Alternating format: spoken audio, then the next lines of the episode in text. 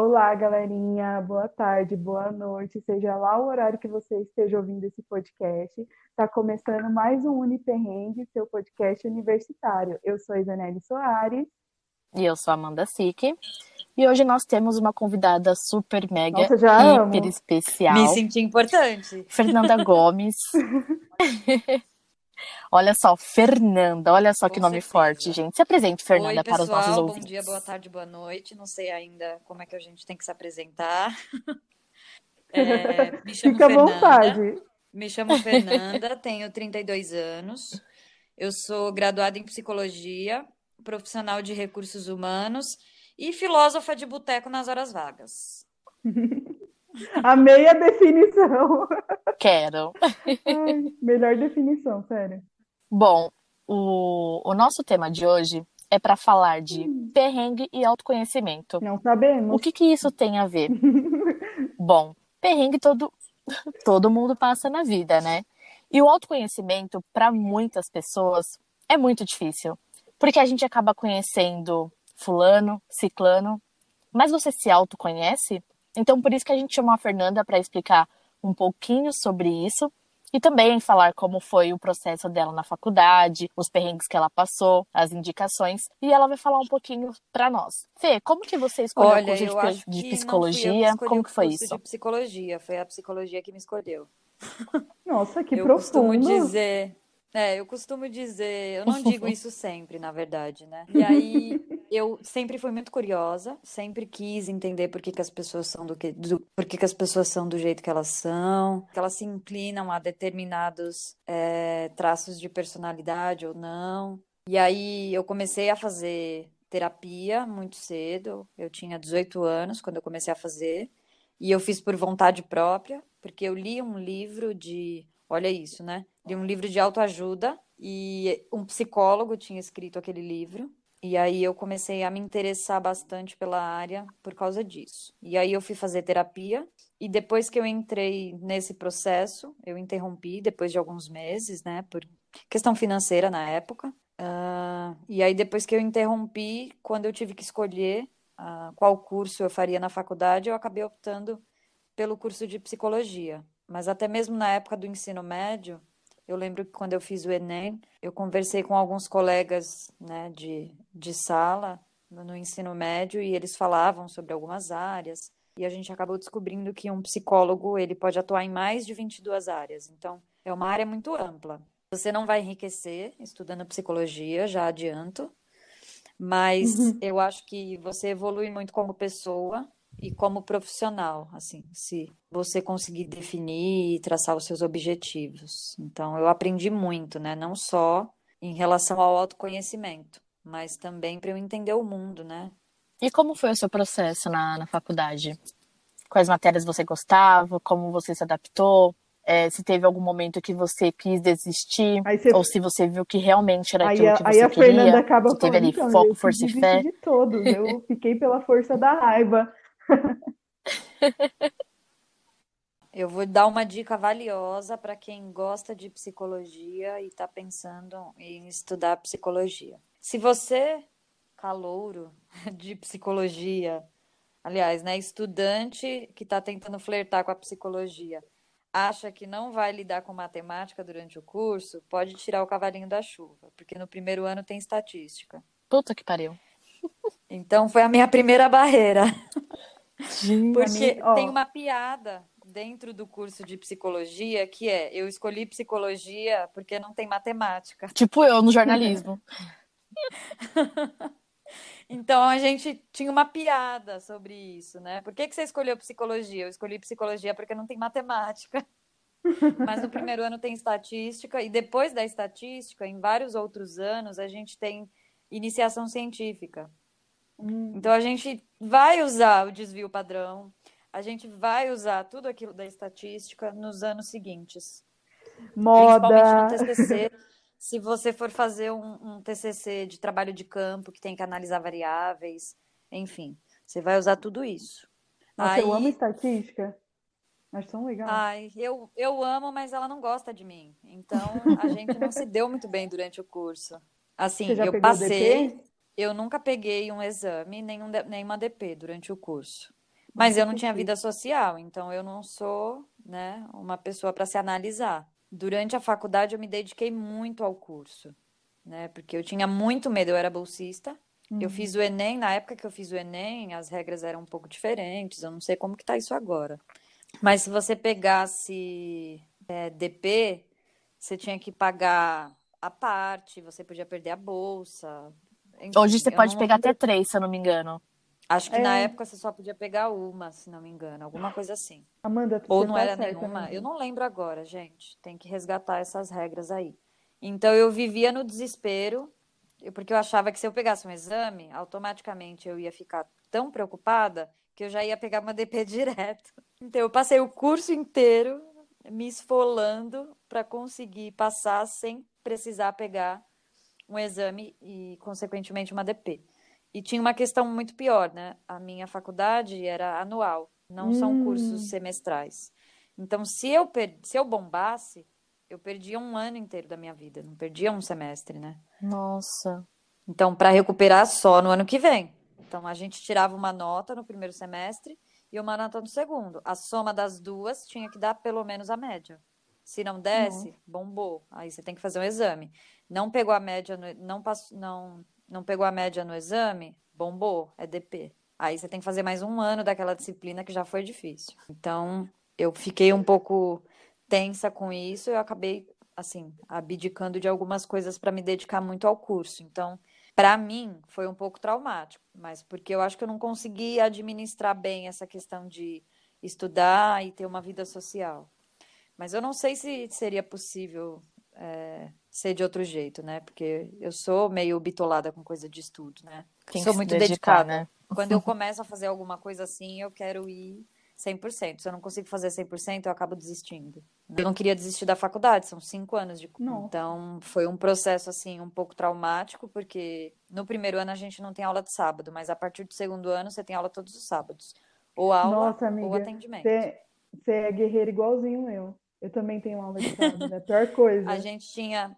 A, eu lembro, eu assim, eu estudei na Zona Leste, eu fiz São Judas. Então eu tinha que estar sete horas da manhã no sábado para aula de neurociências, por exemplo. Eu lembro dessa aula até hoje. Professora maravilhosa. Saudades, Kate. Aí Isso é uma ironia? Não, ela era maravilhosa. Era boa mesmo. Nossa, ela era incrível, mas ela não perdoava. Ela passava muita lição e era muita leitura e era muita coisa. Mas ela era uma professora magnífica. Tenho nem o que dizer. Ela pediu demissão do colégio um tempinho depois é, para estudar medicina, porque ela era fisioterapeuta. Nossa, mas aquela mulher vai longe na vida. Já deve estar tá indo, né? Eu não tive mais contato com ela. Errada, não Nossa, eu amo nada. professor. Eu tive. Eu amo professor assim que inspira o aluno, gente, porque geralmente só tem uns nossa, eu tive muitos professores inspiradores, gente. Eu tive muita sorte, eu acho. Eles, eh, alguns eram tiranos, porque o curso de psicologia é um curso que exige muito da gente. Mas mesmo os que eram assim, sabe, bem tradicionalzão, Sim. mesmo assim a gente, eu acho que o curso de psicologia é um curso assim que demanda muito do emocional, né? Quando você chega no terceiro ano, que você começa a estudar, pelo menos no campo programático do meu curso, que você começa a estudar síndromes, Uh, no segundo você começa a ter acesso a algumas coisas, mas é no terceiro mesmo que você se aprofunda, porque tem os estágios obrigatórios. Então você vai atender na clínica escola da faculdade. E aí você começa a estudar é, o desenvolvimento humano, construção de personalidade, as síndromes, tudo isso que você vê, sabe, em hospital, essas coisas. Na série também, no né? terceiro ano é como se, quando você tem um pouco mais de contato. Isso. E aí você acha que você tem todas. Hum. Então, é um curso que demanda muito da gente, porque no fundo, no fundo, de médico e de louco, todo mundo tem um. Ah, isso que eu ia falar. Essa frase. Tem uma galera. É uma máxima que não mente. A questão é se aqueles sintomas eles, eles aparecem de uma forma que é mais sadia, uma forma. Porque uma coisa ou outra vai aparecer em quase todo mundo. Uhum. Né? E, e, é assim que, que os médicos também fazem a avaliação, né? É, percebendo quanto tempo aquele sintoma dura, qual é o reflexo daquele sintoma para sua saúde. Então, no fundo, no fundo, todo mundo tem um pouquinho. Ah, eu queria te fazer uma pergunta. No primeiro semestre, a galera é, já, tipo, com, com um pouco de conhecimento da grade, ela já, já consegue identificar muita coisa, assim? Ou, ou tipo, demora um Não, tempo? primeiro ano, na verdade, sabe jogos esportivos? Aham. É primeiro ano de psicologia, são as eliminatórias. Porque você tem o basicão de, de tudo, né? E aí, porque muita gente escolhe o curso sem ter noção do que, que é aquilo ali. Lembra daquela piada do eu escolhi psicologia porque não tem matemática? Aham. Aí, primeiro ano, pá, estatística. Então, o que a gente tem no primeiro ano? A gente tem um pouco de fisiologia para estudar o corpo humano, tipo, coisa básica, sabe? Uhum. Básica, assim, né? Para quem fez escola particular, porque para quem fez escola pública. Tá Não, lascado. só se ferra. Aquilo tá ali era bem- muita novidade, muita novidade. E aí a gente tinha aula de língua portuguesa, mas aí era para trabalhar símbolo, interpretação, sabe? Uhum. Que aí tem muito de literatura. No jornalismo a gente também tem isso. questões. Isso, então, mas é, é porque no começo é o basicão De de cada tudo, né? Em curso, todos os né? cursos. são. E aí a gente tinha, exato, é o basicão da saúde, é o basicão de da parte de humanas, línguas, enfim, tudo isso. Aí no segundo ano você começa a se aprofundar um pouco mais nessa questão de saúde, no terceiro você começa a estudar desenvolvimento humano, aí no quarto ano você parte, se aprofunda um pouco mais em iniciação científica. Aí no quinto ano é quando você escolhe onde vai querer se aprofundar. Eu escolhi psicologia escolar. Gente, eu nasci para ser pobre. Em todas as minhas escolhas, Brasilândia na minha veia, né? formação, Amém. Eu escolheria cursos que não me trazem nenhum retorno financeiro. Ah, eu, eu também Então, assim, queria se ser eu não assim. tivesse escolhido psicologia, não, escu- não escutei, Isa. Não, então, eu, eu queria ser assim, mas eu sempre fico pensando, tipo, ah, mano, como que eu vou me sustentar? Eu deixei de fazer um monte de coisa legal porque eu ficava Não, eu pensando. também pensava. Eu também pensava. E eu ia onde não me sustentava e falava assim: ah, mas tudo bem, é aqui que eu me dou bem. Não tem tu, vai tu mesmo. Se eu não tivesse escolhido psicologia, eu teria escolhido história. Ou seja, dá Elas por elas, né? Eu ia. Nossa, eu amo É, história, brincadeira, né? Que, que os, Melhor que os professores de história não me digam isso, mas eles sabem também que eles enfrentam muitos desafios. E agora, É pior ainda, né? É, exato. Óbvio que pode ser um profissional que consegue entrar numa área, paga um pouco melhor, você pode de repente prestar um concurso público e ser melhor remunerado. Pode, mas o que acontece na maioria das vezes com a regra é que humanas sofre um pouquinho mais, né? Uhum. É, em relação a essas questões de escolha profissional. As remunerações não são tão altas quanto. E é- isso era uma discussão na faculdade. Eu lembro que eu discutia com alguns colegas de classe. Porque quando você pega, por exemplo, um curso de engenharia, o prédio, quando ele é construído, você consegue enxergar. Tá lá na sua frente. Tem uma utilidade física. Quando você fala de um profissional, sei lá, de um profissional que é, da psicologia, por exemplo, não é palpável isso. Uhum. Você não consegue ver o conhecimento, você não consegue ver o autoconhecimento, É intangível, você né? não consegue ver a psique. Exato. Então, isso é pouco valorizado. E Fê, só Ah, pra, Por isso que brinca. só pra Ah. dar uma concluída na, nessa questão, é, Uhum. já puxando pro tema e terminar esse primeiro quadro, como você, assim, você, não digo você, Fernanda, mas você, indivíduo, você, homem sapiens, como você se autoconhece, como você tem que usar a psicologia para se autoconhecer e, e assim passar a entender a, outras pessoas, a entender não só pessoas, mas seres vivos, você ter contato, no, no- por Uhum. exemplo, no, no jornalismo. A gente também tem que trabalhar Uhum. com, a, com a semiótica, de você saber identificar Uhum. como você vai usar um infográfico em um texto, como você vai saber diagramar, que posição que ele tem que ficar, que aquilo vai transmitir para o leitor, até mesmo na questão de cores, é, palavras, sons, e isso também envolve a psicologia. Tanto é que no jornalismo a gente também trabalha com a psicologia, só que é uma Uhum. é uma psicologia mais básica, assim, digamos, né? E como a gente se autoconhecer para entender primeiramente nós, para depois entender os outros. Porque se a gente não se entende, a gente também não vai entender o próximo, né? Boa pontuação. Era assim que eu ia começar minha resposta. Eu acho que esse é o princípio básico, tanto que no curso a psicoterapia é recomendada para todos os alunos, independente de você fazer no começo do curso, durante o curso ou depois que você se formar. Todos os professores recomendam que os, os formados em psicologia eh, façam psicoterapia. Primeiro, porque a gente precisa entender quais são os nossos limites, quais são eh, as nossas crenças, eh, os nossos valores, enfim, tudo isso.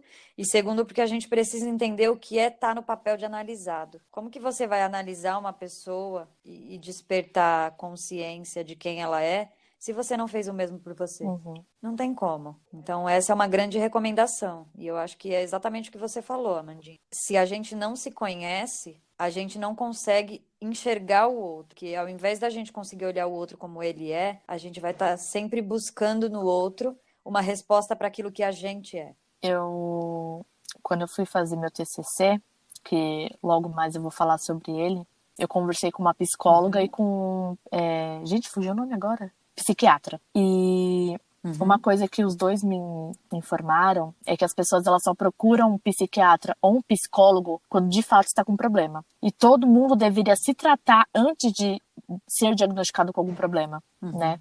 Problema todo mundo tem, Sim. né? Só vai para psicoterapia quem quer resolvê-lo. E aí quando você não faz, quando isso. você não faz, quando você não busca uma ajuda de um psicólogo, de um psiquiatra, quando você se uhum. depara com um problema, aquilo é muito maior e você acha que você não vai saber enfrentar, entendeu? Uhum. Então, assim, é... só um adendo. As pessoas, uhum. elas deveriam, com ou sem problema, buscar a psicoterapia, o tratamento uhum. psiquiatra ou psicológico, enfim, é, uhum. como ela precisar. Eu passei por um momento, eu é, faz de depressão, fiz, fiz terapia, tudo.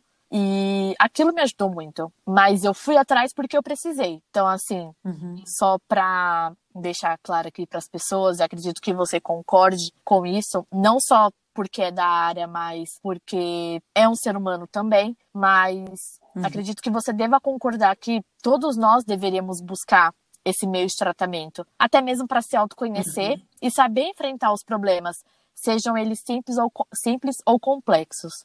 Uhum. Exatamente. E... É, você tem. O, o Fernando, pode falar isso. Desculpa interromper, mas a Amanda, a Amanda sim, que falou uma questão muito importante, que é realmente se conhecer e buscar ajuda profissional, né? Porém, tipo, não é muito acessível para todo mundo, né? A psicologia, a gente não uhum. chega é, nos espectros, em todos os espectros sociais da, da pirâmide, vamos por assim. Então, uhum. seria o curso de psicologia limitado voltado à elite?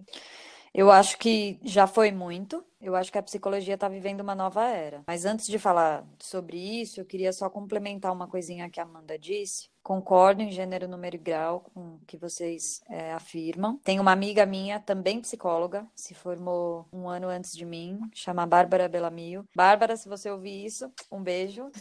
Ela fez uma postagem tem um tempinho e eu compartilhei essa postagem porque, assim, eu acho que tem muito fundamento aquilo ali. É, ela postou bem no meio da pandemia pandemia, e aí a postagem falava assim: quando a saúde passar a se igualar à saúde mental, quando elas forem a mesma coisa, a gente já vai ter resultados melhores.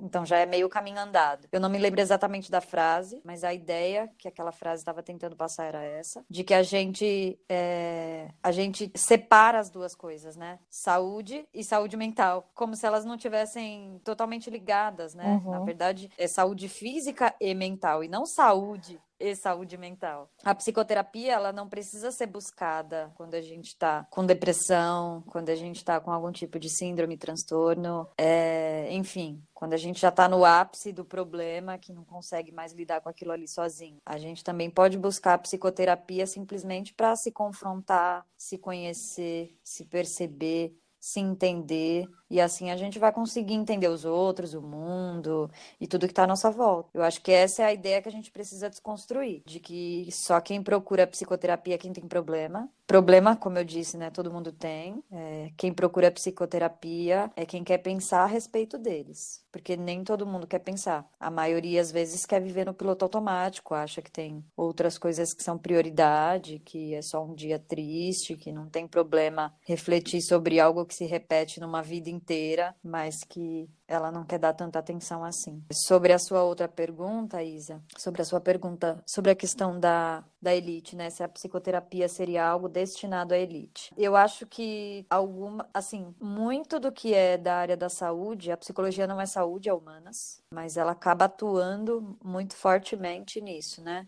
Eu acho que tem grande parte aí na psicologia social, nos fenômenos, mas ainda é muito atrelada à questão da saúde. E eu acho que tem uma questão elitista, sim, acho que antes muito mais do que agora, mas eu acho que a gente está passando por um momento de transformação. Eu acho que a gente está mudando a forma como a gente enxerga a saúde mental e buscando mais acesso. Eu acho que no... essa nova geração, ela valoriza mais isso. A geração anterior, não, a minha geração começou a, a olhar mais para essas questões. A geração dos meus pais acha que é bobagem, mas a, a geração atual, essa, essa nova geração, eu acho que está valorizando um pouco mais isso. Então, eu acho que a psicologia tem se tornado mais acessível por esse motivo. Tanto que na pandemia a gente teve um boom de atendimentos online. Eu faço psicoterapia online agora, mas a minha psicoterapia sempre foi presencial. Eu acho que essa questão também de acabar sendo um, é, se tornando uh, elitista, né, porque não é acessível para todo mundo,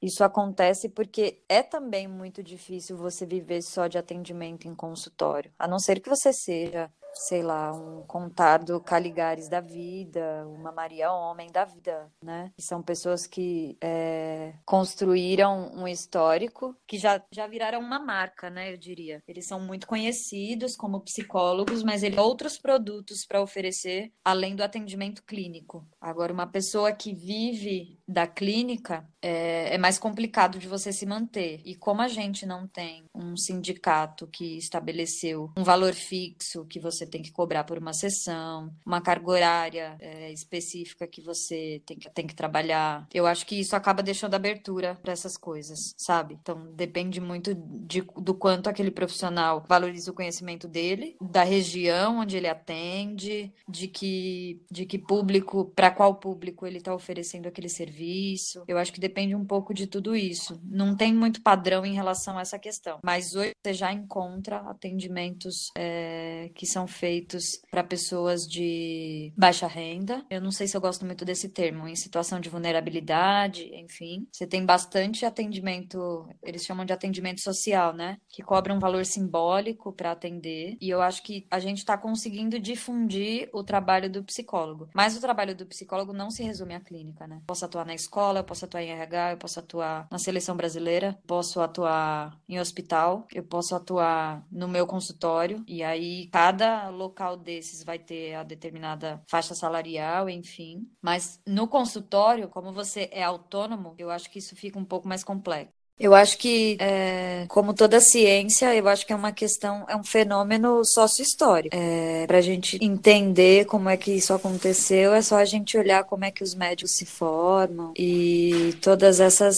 Como eu falei, né, no início da fala, eu acho que a psicologia já foi muito mais elitista. Não só elitista, né, mas assim, quem, quem era o detentor do conhecimento? Homens, brancos, é, precursor da psicanálise foi um médico, então eu acho que já começa por aí, né? Mas eu acho que isso vem sendo desconstruído. Eu acho que a, o acesso à psicologia vem se democratizando ao longo dos anos, assim como o acesso a várias, várias outras coisas, né? Eu acho que esse é um fenômeno coletivo, não diz respeito só à psicologia. Mas eu acho que atualmente há um reconhecimento da saúde mental com uma importância maior do que tinha antes. E ela deixou, eu acho que a psicologia assim deixou de ser uma coisa só para ser aplicada em consultório é, por um, sei lá, por alguém da área da saúde, como era antigamente, né, que aconteciam com os médicos ou psiquiatras. E eu acho que a tendência é isso se democratizar ainda mais. Como eu falei sobre a questão dos atendimentos online que vem crescendo. E eu acho que tem muita gente que está questionando a psicologia tradicional, sabe aquela psicologia é, no estilo freudiano? Acho que as pessoas estão reinventando a forma de atender. É, com isso, eu acho que surgiram várias outras discussões, como por exemplo a psicologia fast food, que é uma discussão que está rolando aí nas áreas de conhecimento, mas eu acho que, assim, do meu ponto de vista, eu, eu vejo isso com certo otimismo, porque eu acho que as pessoas estão deixando de ver isso de uma forma muito quadrada e tradicional, sabe? Elas estão se reinventando, uhum. reinventando a ciência. Claro que tem que ter muito zelo, muita cautela, né, em como a gente vai fazer. Para manter a essência. Exato, né? porque é uma ciência e eu acho que isso não pode ser perdido indivíduo, porque senão a gente entra na questão do achismo, né? Sim. O coach seria um psicólogo é, que usa o estilo fast, é, fast food? Ou ele seria alguém que usa uma pseudociência para basear alguma coisa? Você fez uma pergunta interessante.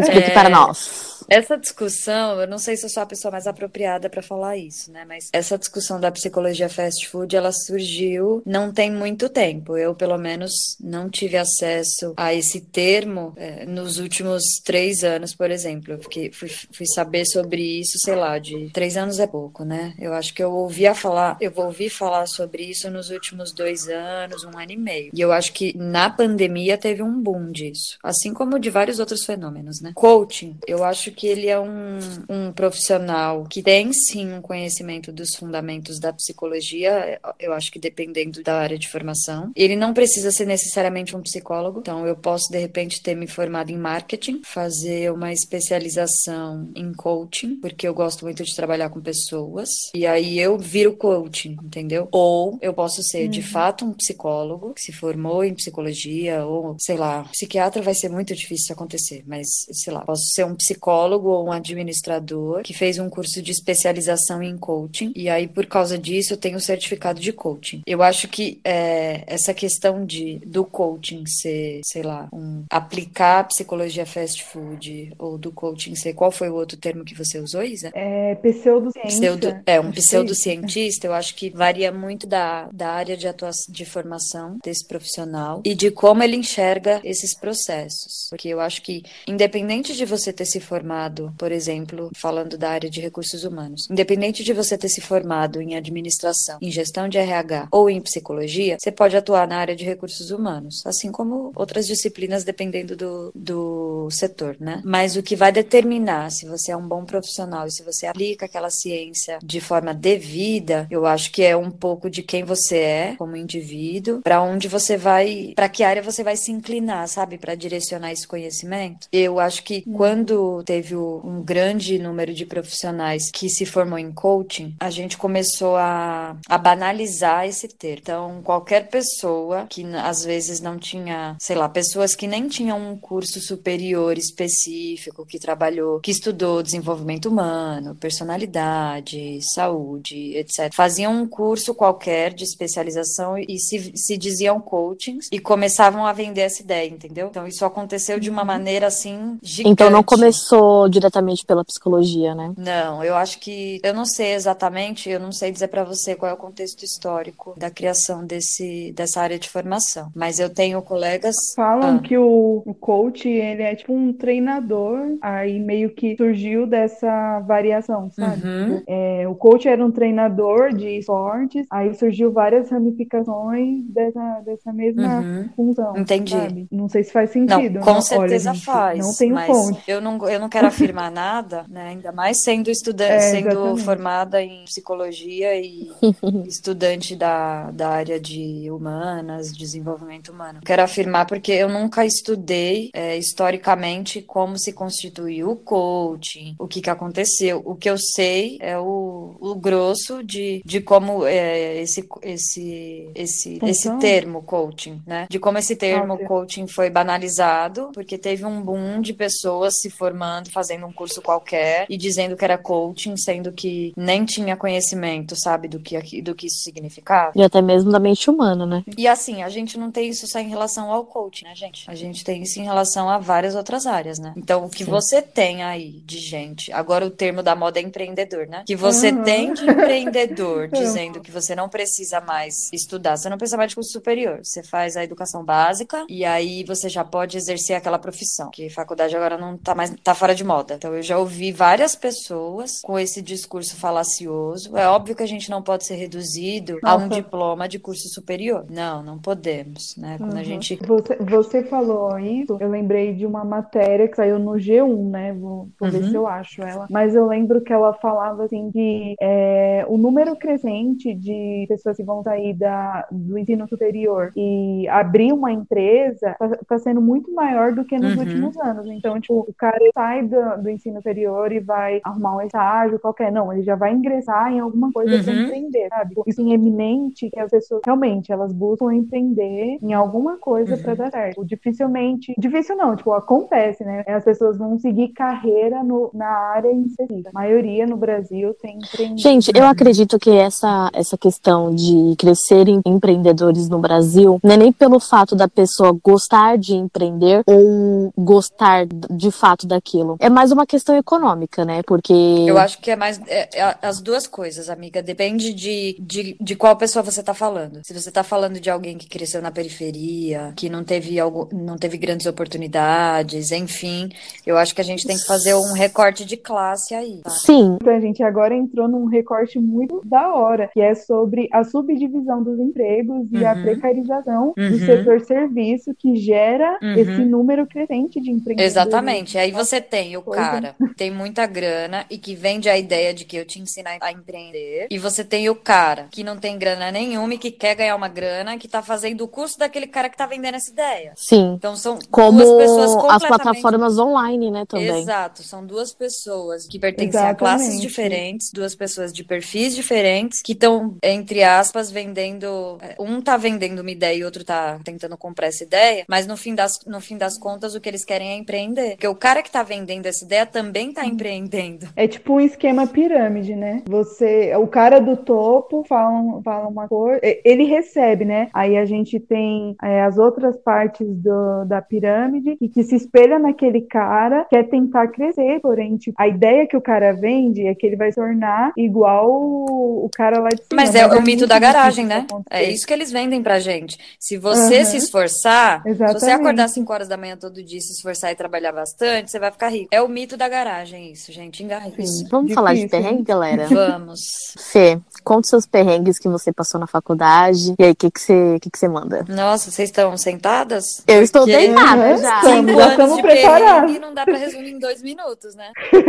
Vamos selecionar os mais bizarros. Tá. Tenho um de perigo, que é muito sério, e tem um que é tosco, que me, que eu, que eu me deixou muito irritada. Tenho uns que era, tipo, muito coisa de estudante que passa perrengue, enfim. Vamos selecionar assim: grave, é, moderado e leve. Tá, grave. É, exatamente, Era muito concordo. comum que eu dormisse no ônibus, porque no terceiro ano de faculdade eu comecei a trabalhar numa multinacional e a multinacional ficava lá no Morumbi, mais precisamente no Real Parque, que é do outro lado da ponte. Então, depois de chegar lá na, na Hum. estação Morumbi, eu ainda tinha que pegar uma lotação para atravessar a ponte para ir pro, pro outro lado. Eu, como nossos caros ouvintes já sabem, moro na Brasilândia. E eu estudava onde? Na Moca, na São Judas. Nossa, totalmente oposto. Pra passar por esses lugares, eu passava por onde, em algum momento, eu cruzava a Barra Funda, que é a Zona Oeste. Então, eu saía da Zona Norte, ia pra Zona Oeste, depois eu ia pra Zona Sul, da Zona Sul eu ia pra Zona Leste, da Zona Leste eu voltava pra Zona Oeste, depois eu ia pra Zona Norte de novo. No mesmo dia, eu fazia todo esse rolê. Nossa. Então, eu, Quantas horas basicamente, passava umas 5 horas e meia no trânsito todos os dias. O meu Meu estágio Deus. era de 6 horas. Nossa.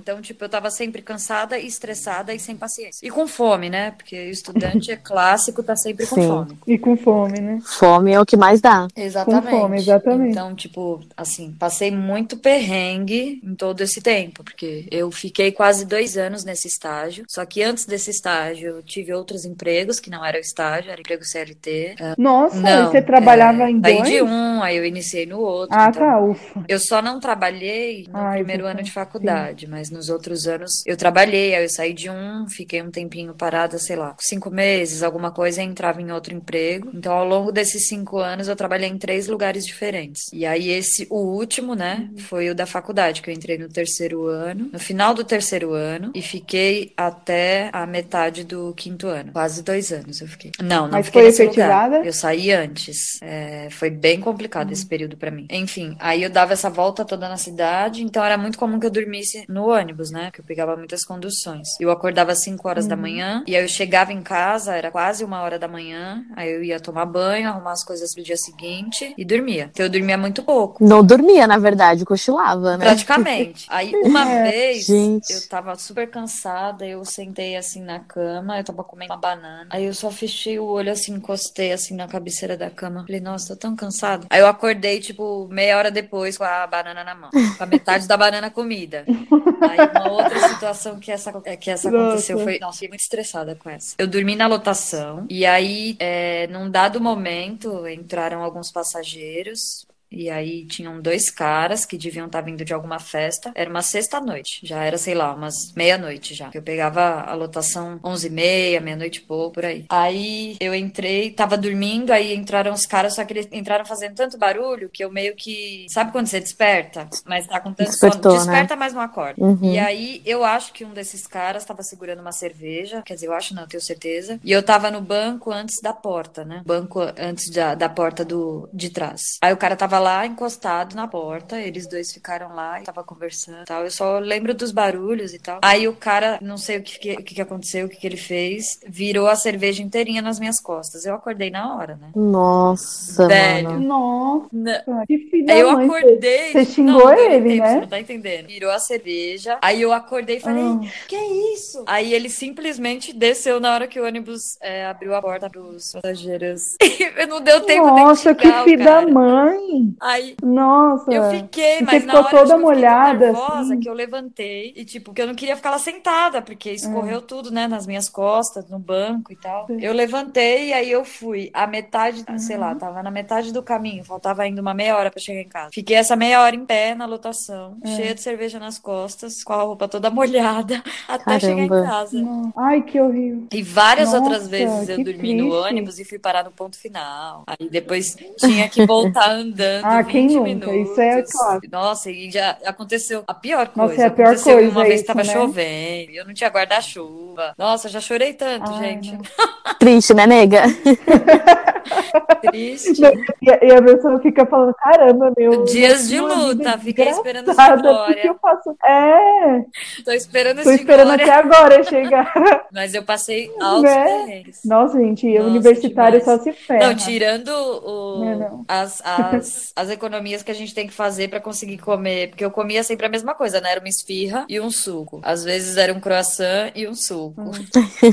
Tinha que ter um suquinho no meio, né? Só pra dar aquela Tinha que balanceada. Nossa. Tinha que ter uma bebida que e ter, um né? salgado, né? Vivi, vivi de. Eu gosto muito de Nossa, refeição, mano. não gosto. Eu gosto muito de lanche, mas pra almoçar e jantar, pra mim tem que ser refeição, né? E aí, nossa, vários perrengues pra fazer umas economias Uhum. pra conseguir almoçar de sábado. Mas durante a semana era só porcaria, não tinha jeito. E é magra de ruim, né? É, amiga, é verdade. Eu tenho. Acho que eu Uhum. puxei pro lado do meu- da família do meu pai, porque eu, eu acumulo muita gordura abdominal, né? Minha mãe tem diabetes. Que engraçado.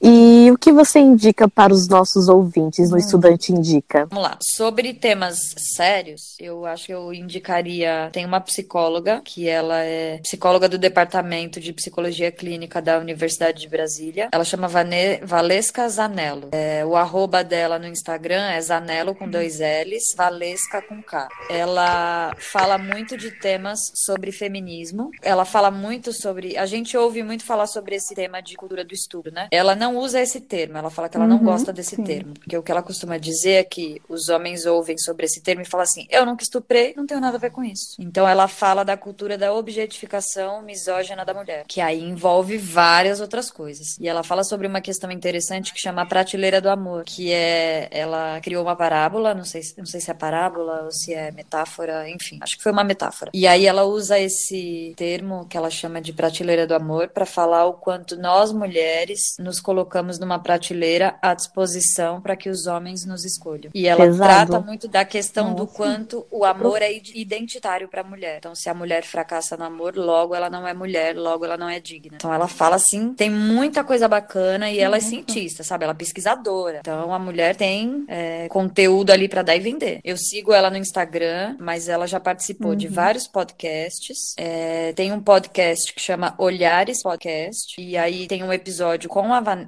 Valesca Zanello, que fala exatamente sobre tudo isso. Então lá tem um resumão de tudo que ela, que ela trabalha na vida dela como pesquisadora. É o melhor episódio de todos. Então, quem quiser saber um pouco mais sobre feminismo, sobre identidade feminina, sobre a construção da identidade feminina, sobre machismo, misoginia, enfim, tudo isso é só procurar por ela. Um outro, uma série, tem uma série muito bacana no YouTube que chama Lutas.doc. Essa série traz diversos é, é, diversas figuras políticas. Então, tem desde Fernando Henrique até Lula, até vários historiadores como Leandro Carnal. Então, é, eles convidam essas pessoas para falar sobre determinados temas. Então, você tem até Manuela Dávila, tem um representante lá do MST, sabe? Várias pessoas, pensadores, uhum. políticos, historiadores, filósofos, se não me engano, três ou quatro episódios. E aí, um eles vão falar sobre como os movimentos uhum. Sociais, sobre política, eles vão falar sobre, assim, diversos temas. Eu não, faz muito tempo que eu assisti, então eu não sei o nome exato de cada episódio, né? Mas vale muito a pena assistir, porque são várias pessoas falando sobre esses temas e às, às vezes essas pessoas têm pensamentos contrários e às vezes elas concordam e cada um põe uma colocação lá. Então, tem um episódio que eles falam até do quanto a gente é manipulado pelas novelas, pra você ter noção. Então, eles citam alguns, alguns programas Nossa, de TV. Tem um, tem um poeta contemporâneo que é lá da Zona Sul, que chama Ferrez. Inclusive, ele fala umas coisas assim que são muito foda. Sério, o cara é muito bom. Assim, incrível. Vale muito a pena conferir. Para se divertir. Ah, tem um outro. Tem um filme de 45 minutos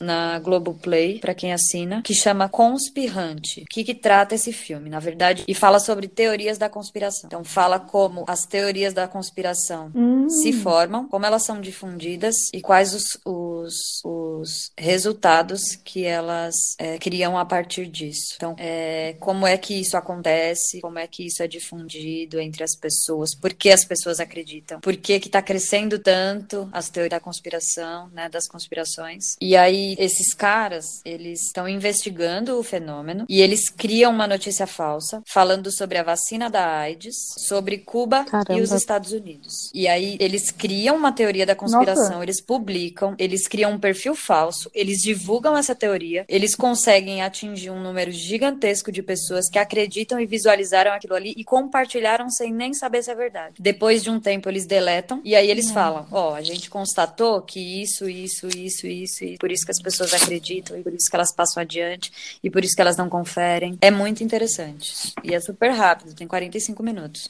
Pra dar risada, eu tenho duas indicações. Então, já falei de coisa séria e sobre temas diversos. Uhum. Tem um canal no YouTube e também tem página no Instagram, mas a página no Instagram, geralmente, ela usa para divulgar o que ela publica no canal do YouTube, porque os vídeos são longos, então não dá para postar no Instagram. Geralmente os vídeos têm de 30 a 50 minutos. É o canal da Senhorita Bira. Então no Instagram, o arroba é arroba Senhorita Bira. No YouTube, o canal chama O Algoritmo da Imagem. E a Senhorita Bira vai falar basicamente sobre semiótica. Então, eu acho, eu acho que ele é estudante de filosofia, mas ele se intitula como não binário. Então, nem ele nem ela. É elo. Ele fala que ele é elo. Aí, às vezes eu falo senhorita Bira, às vezes eu falo ele, enfim. E é muito interessante porque ele vai falar sobre o quanto a, os símbolos é, influenciam as nossas tomadas de decisão e o quanto a gente é manipulado por tudo isso que nos rodeia. Só que ele fala isso com uma pitada de bom humor. Então, ele, ele é muito divertido. Todas as piadas são super divertidas e ele fica vestido de senhorita Bira, então tá vestido de, de mulher, né? É bem interessante esse canal. Por último, eu quero indicar um canal super engraçado. Na verdade, não é um canal, né? É um podcast. É super engraçado, é muito divertido. Eu sou muito fã dessa menina, chama Laurinha Lera. O nome do canal é Respondendo em Voz Alta. Ela criou inicialmente, ela fala que não é podcast, ela fala que é um programa de rádio. Então, a Laurinha Lero criou.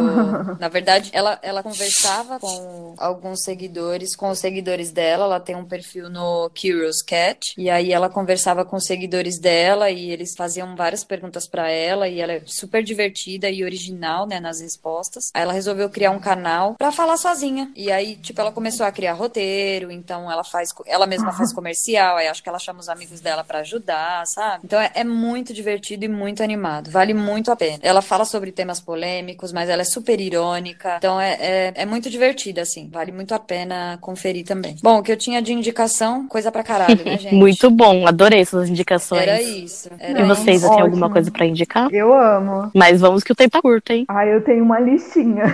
gente, eu indico é, a Ilana Casoy, que é uma editora é, que acompanhou diversos casos brasileiros E você, Amanda? É, e você, Amanda? Bom, é, só para finalizar aqui, eu tenho duas indicações, aproveitar o tema de hoje, e especialmente para Fê. Eu indico a série do Freud na Netflix. É Ai, sensacional. Que série. Meu, é assim, ao mesmo tempo que ela é muito misteriosa, é uma série assim que te pega, te prende de uma forma e você fica meio que traumatizado com algumas coisas. As, realmente as coisas assim entram na sua mente, você fica meio extasiado assim, sabe? É, é muito, é muito incrível. E a outra é, é um filme de animação, né? Mesmo que seja um desenho, mas eu adoro e passa uma mensagem linda, linda, linda para você correr atrás dos seus sonhos, para você não desistir e acreditar naquilo que que transmite luz. O filme se chama A Caminho da Lua, né? Que infelizmente a roteirista acabou falecendo dois antes, dois anos antes dele ser lançado, a Audrey Wells, e ela fez esse filme especialmente para filhinha dela. Então assim passa uma mensagem linda, porque a Fei Fei quer ir para a Lua para ir atrás de uma mulher que a, uma deusa, né? Que a mãe dela falava que que existia e tal, e o pai dela sempre discordava e ela passou por cima da, da crença assim do pai dela, né, para acreditar especialmente no que a mãe dela deixou para ela. Então, assim, remete, né, a história do que a Audrey deixou para a filha dela, e é uma história incrível, mesmo que seja em animação, mas passa uma mensagem muito linda. Então, essas são as minhas indicações dessa semana. E Fê, para finalizar, é, eu quero agradecer muito, muito o seu tempo.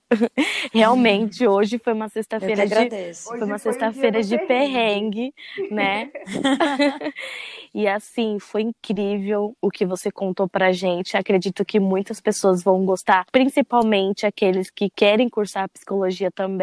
Você deixou tudo Eu às espero que eu não claras tenha aqui. desanimado ninguém, gente. Não, mas é muito isso, amor. é isso mesmo, sabe? Eu Assim, que não curso psicologia já quero, por causa dessas indicações.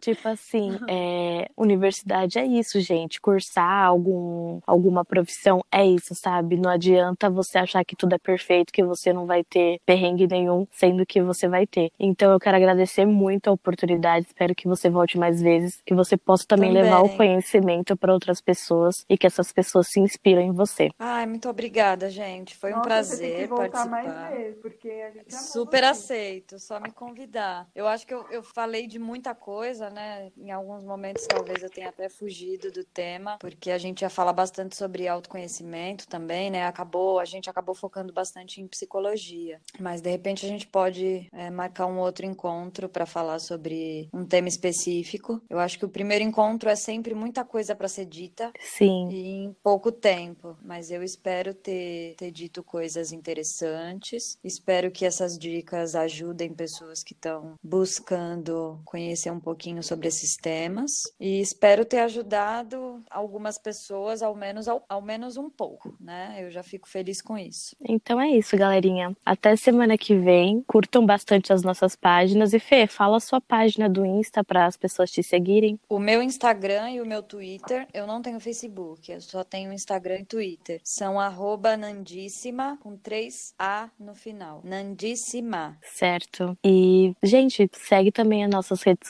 a, a nossa, na verdade, a nossa rede social, né? Arroba Uniperrengue. É, a minha página é arroba Sique. E o da Isa. É, né, Elisa? A gente vai deixar tudo lá no Instagram. Por isso que é importante vocês seguirem pra ver o nosso Dante Indica e tudo. Toda Então- semana a gente tá é, postando, é, depois do Estudante Indica, a gente posta também é, dicas que ninguém pediu. Aí a gente posta várias dicas aleatórias que vão ajudar você a se divertir, a, a estudar. Então vale a pena conferir. É isso então, galerinha. Até a próxima. Tchau. Beijão, gente.